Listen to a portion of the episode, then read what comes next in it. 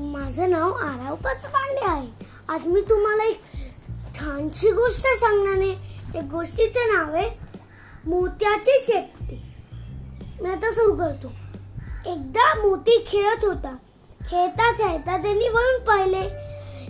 त्याला आपली शेपटी दिसली. त्याला वाटले शेपटी आपण आपल्या दातात पकडावी. तर खूप पहिला खूप पहिला. पुढे पहिला मागे पहिला घर घर पहिला बरोबर पहिला घरात पहिला बागेत पहिला. तो पहिला की शेपटी पळे. तो फिरला की शेपटी फिरे. तो थांबला की शेपटी थांबे. तो धावला की शेपटी धावे. मोती खूप दमला खूप दमला. पण शेपटी काही सापडे नाही.